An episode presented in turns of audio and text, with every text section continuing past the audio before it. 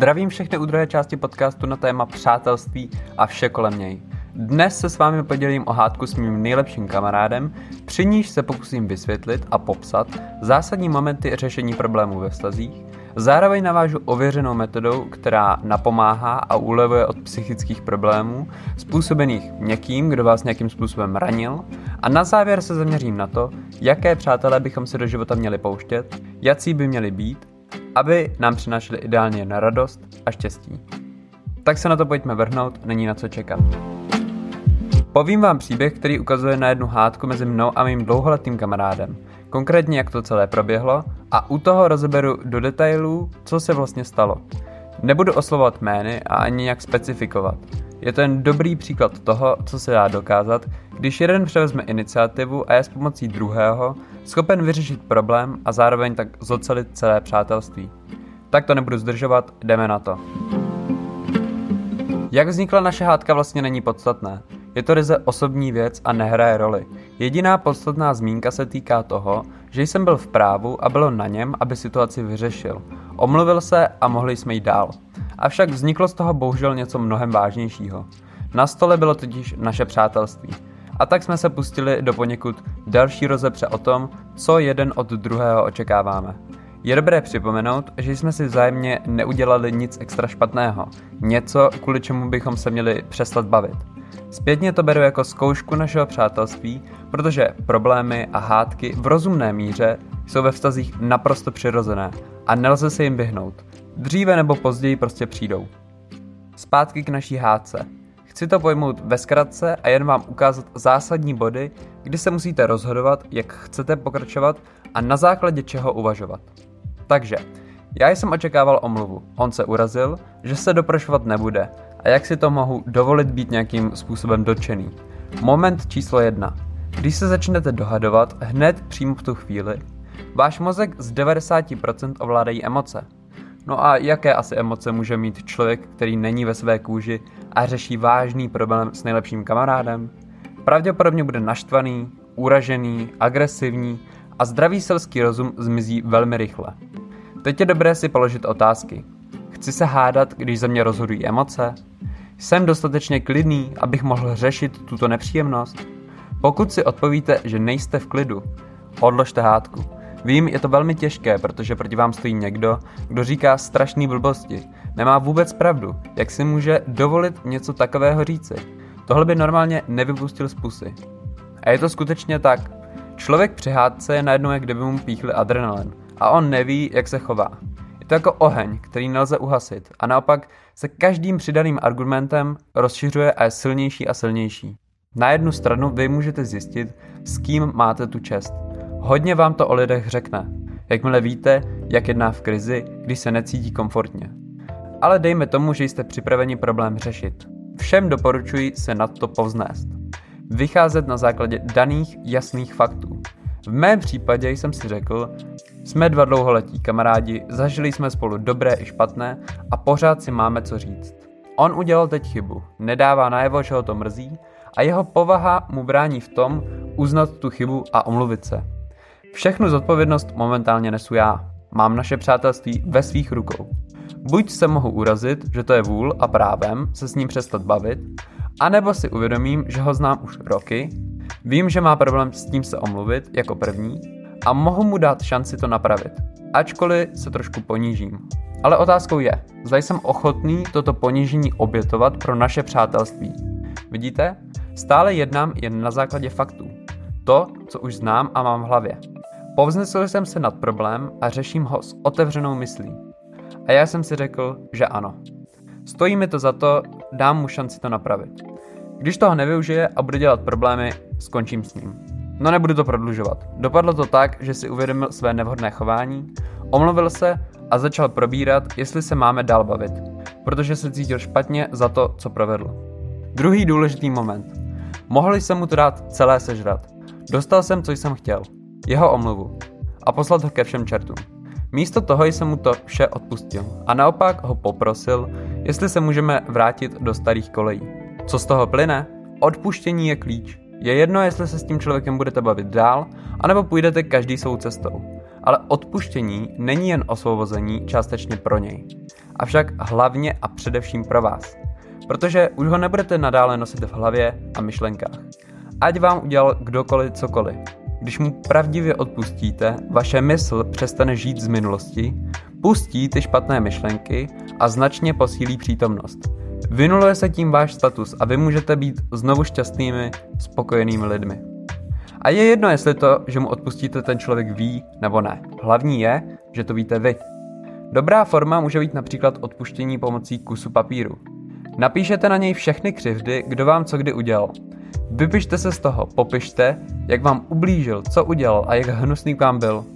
Pak obsah nahlas přečtěte a už úplně klidně vyslovte krásnou formulku.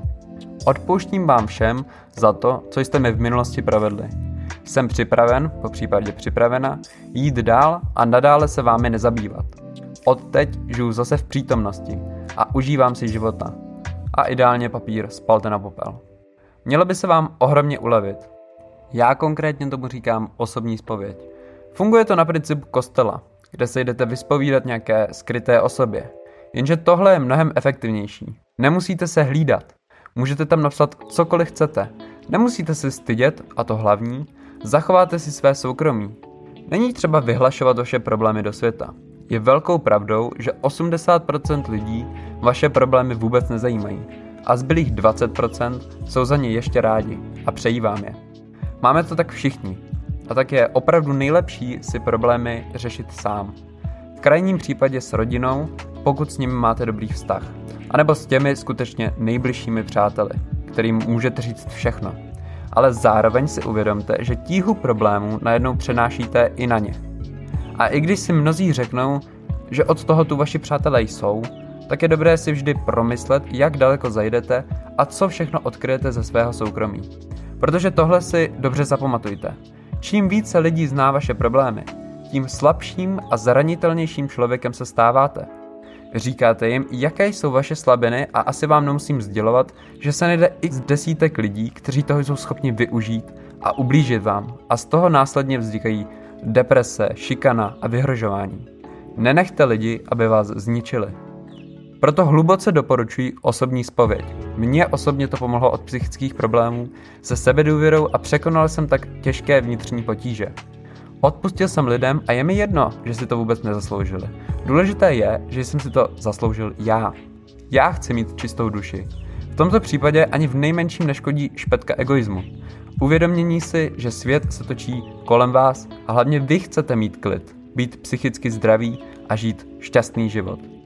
Ve výsledku si můžete připomenout, že na každýho, kdo ubližuje ostatním, se vaří voda. A dříve či později do ní spadne a sakra hodně se spálí, anebo ho to obrazně úplně zabije. Zatímco vy už budete o level výš a povzneseni nad jakékoliv budoucí problémy. Nechte, ať se vaše jizvy zahojí a vy otevřete oči a koukáte před sebe. Už se nikdy neohlížejte. Co skvěle funguje, je jedna propracovaná otázka – která se dá uplatnit na téměř jakoukoliv činnost či věc ve vašem životě, kterou chcete buď odstranit, či zachovat. Dejme si příklad. Zrovna mě moc nebaví fotbal a nevím, jestli mám pokračovat nebo skončit. Takže otázka zní, začal bych ho dnes hrát znovu na novo, když teď o něm vím všechno to, co dnes?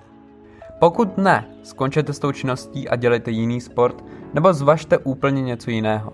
Ale nemá žádný smysl pokračovat, to mi věřte. Když víte, že to pro vás nemá do budoucna význam a zároveň to není to, s čím chcete trávit svůj čas. A stejně jako na činnost se to dá velmi šikovně použít i na vztah s kýmkoliv. Tak třeba, chtěl bych se poznat a začít znovu bavit s Frantou, když o něm vím všechno to, co dnes? To si dobře promyslím, klidně si napíši, co mi daný kamarád přináší a co mi na něm naopak vadí. No a co převáží, buď plusy nebo mínusy, se rozhodnu. Když už to pro mě nemá význam, v dobrém ukončím přátelství. Odpustím mu všechny jeho prohřešky a posouvám se dál. Pak se ještě může stát, a je dobré nad tím zauvažovat, když máte sepsané věci, co vám na druhém vadí a máte pocit, že by je mohl třeba zkusit napravit a vy jste ochotní mu dát šanci, tak to udělejte. A když uvidíte, že se polepšil a odstranil vlastnosti, které vám vadí, nevidím jediný důvod, proč spolu nepokračovat. Nikdy nevíte, jestli si ten druhý uvědomuje, co vám není na něm příjemné a co si přejete, aby omezil nebo úplně odstranil. Často pak zjistíte, že mu to nedělá sebe menší problém a moc rád to kvůli vám vypustí ze života. Tak nějak se profesionálně řeší vztahy a problémy. Pokud si na výše zmíněnou otázku odpovíte ano, že s tím, co o člověku víte dnes, byste se s ním klidně poznal znovu, pak udělejte vše proto, abyste problém vyřešili co nejdříve, zalepili si rány a i hned navázali na vztah, přičemž ho dále rozvíjeli. A jeden z mých osobních typů, který vám dodá na sebeúctě nebo možná důstojnosti, je vlastně úplná maličkost, a totiž výměna slov omlouvám se za děkuji ti. Dám příklad. Kamarád na vás musí čekat, protože jste se spozdili a vy se mu omluvíte, což je asi taková slušnost, ale stejně tak dobře poslouží slova děkuji ti za tvou trpělivost. Vy u něj nijak neklesnete a naopak oceníte jeho gesto, jeho vlastnost. Protože ono se to nezdá, ale omluvíte se jednou, omluvíte se po druhé a pak už to děláte pořád. Možná začnete slýchávat, ať se neomlouváš, že to je přeci detail. Ten člověk pak ví, že si k vám může dovolit skoro cokoliv. Být na vás hnusný a pravděpodobně vás bude brát jako někoho, kdo je níže postavený a on sám je nedotknutelná, nadřazená osoba. Přičemž k nikomu jinému by si to nedovolil. Pomůže vám to udržovat férová přátelství, která jsou vyvážená a vy budete mít oba rovnocené postavení. Vždy raději oceňujte přednosti, než abyste omlouvali své nedostatky. Tak, tímto bych ukončil kapitolu řešení problémů ve vztazích a vrhnul se na to, kdo by asi tak měl být ten pravý kamarád, k jakým lidem je dobré se vázat a kým se obklopovat. Je ověřené a potvrzené, že vaše já, to, jakým jste člověkem, rozhoduje pět nejbližších ve vašem životě. Stáváte se mixem právě těch pěti lidí. Takže se teď dobře zamyslete, s kým trávíte nejvíce času. A měli byste poskládat řadu pěti lidí. A s čistou myslí si můžete říct, že od každého časem převezmete něco a budete výsledkem jejich návyků, chování, slovní zásoby, stylem mluvy a vlastně všeho, co mezi sebou sdílíte. Proto uvádím smyšlenou krátkou historku s nejprve vzornou holčičkou, která nedostávala nic jiného než dobré známky, její chování bylo výborné, ale pak se bohužel dostane do styku s lidmi, kteří to mají přesně opačně. Nemají moc dobré známky, rodiče se o ně bůh jak nestarají a oni se snaží spíše uniknout do jiného světa. Takže ji přesvědčí, že žijeme jen jednou, na to navážou s tím, že je fajn a v pořádku začít kouřit, pít alkohol a že je potřeba si přeci užívat života. No a časem se stane jednou z nich. Tak to prostě je, vždycky bylo a vždycky bude. Hold, lidé dělají hrozně rádi to, co mají zakázané, a to už od narození.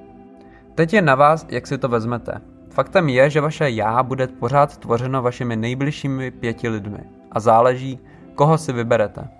Osobně vám doporučuji se obklopit intelektuály, kteří vědí, co od života chtějí, kteří už mají nějaký směr, kterým se chtějí udávat a mělo by vám být příjemné mezi nimi být.